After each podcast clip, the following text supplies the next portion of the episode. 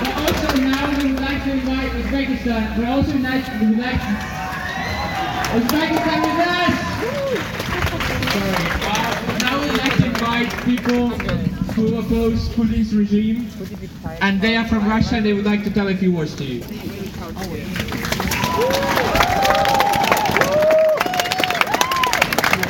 Hey, can you hear me? Yeah? Perfect. My name is Anna, and uh, it was really scary to say this a week ago, and I didn't manage, but I can say it now. I am from Russia. Both of my father's parents were born and lived their whole life in St. Petersburg, Russia.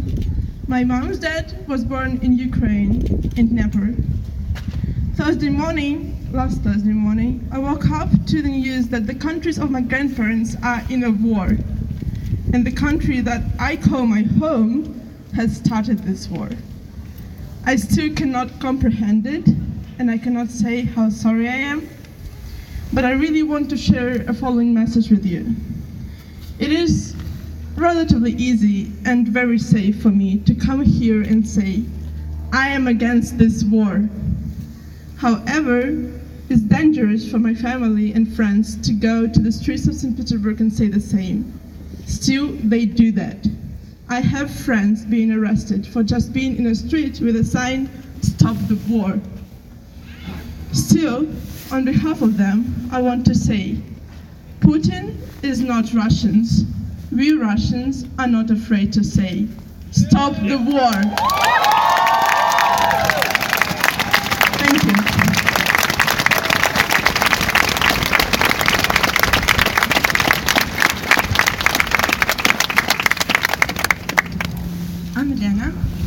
I'm Russian. Unlike Anna, I don't have relatives in Ukraine. But what Russian government did in Ukraine broke something in me, something fundamental. I cannot say this for every single Russian, but people I know, people whom I talking to are all against this war.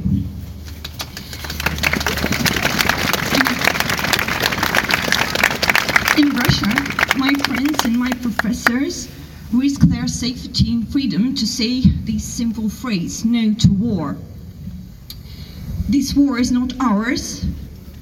This, this is the war of our mad government.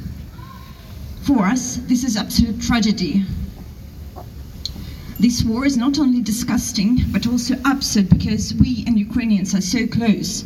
Our, our culture, our history, our lives are so intertwined. We cannot even imagine what you feel now, but we wanted to say that if you need any help, any support of any kind, or just a conversation, we are here for that. Thank you.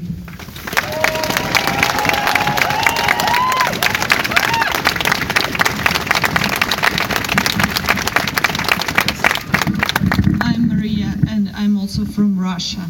I uh, I don't want this war. I cry every day. Stop the war. I claim that uh, Russian government has to stop the war. Um, I can say that uh, on behalf of many people, of, uh, on behalf of those who I know, my friends and relatives. And it's been uh, said that we are not doing enough, which is true, and I um, agree with that.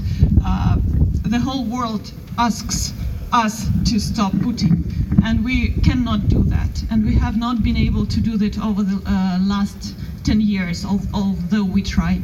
And it seems that now courageous and united and very strong Ukrainian people have to do this work for us. So, Slava Ukraini!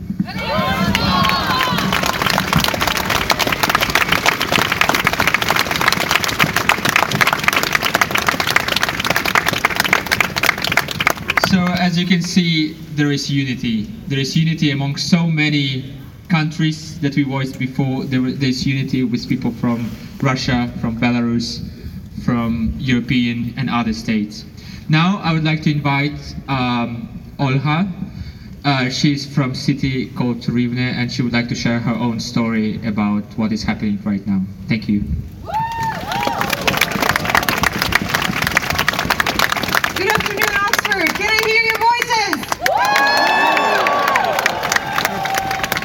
Thank you. My name is Ola. I'm from Western Ukraine, Rivne. I've lived in Oxford for six years. I did my master's and PhD here. I wrote uh, research about poverty in Ukraine. Um, I care deeply about my country and will always be advocating for it. You've, you've seen pictures of how awful things are, of bombings, and how people lack food and other supplies in eastern regions. So I don't think I need to tell you about the horrors my friends in Kiev and my family have been through.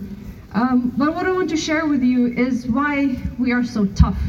I think all of the world is amazed at how Ukraine pushed back. Putin was hoping to have a celebratory parade on the 1st of March to celebrate.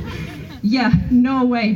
He was hoping to celebrate the anniversary of annexing Crimea by marching through Kiev, putting "fuck you."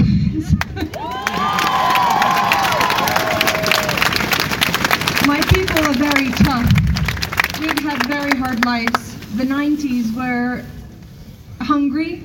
We had no food, there were no jobs, but we pushed through.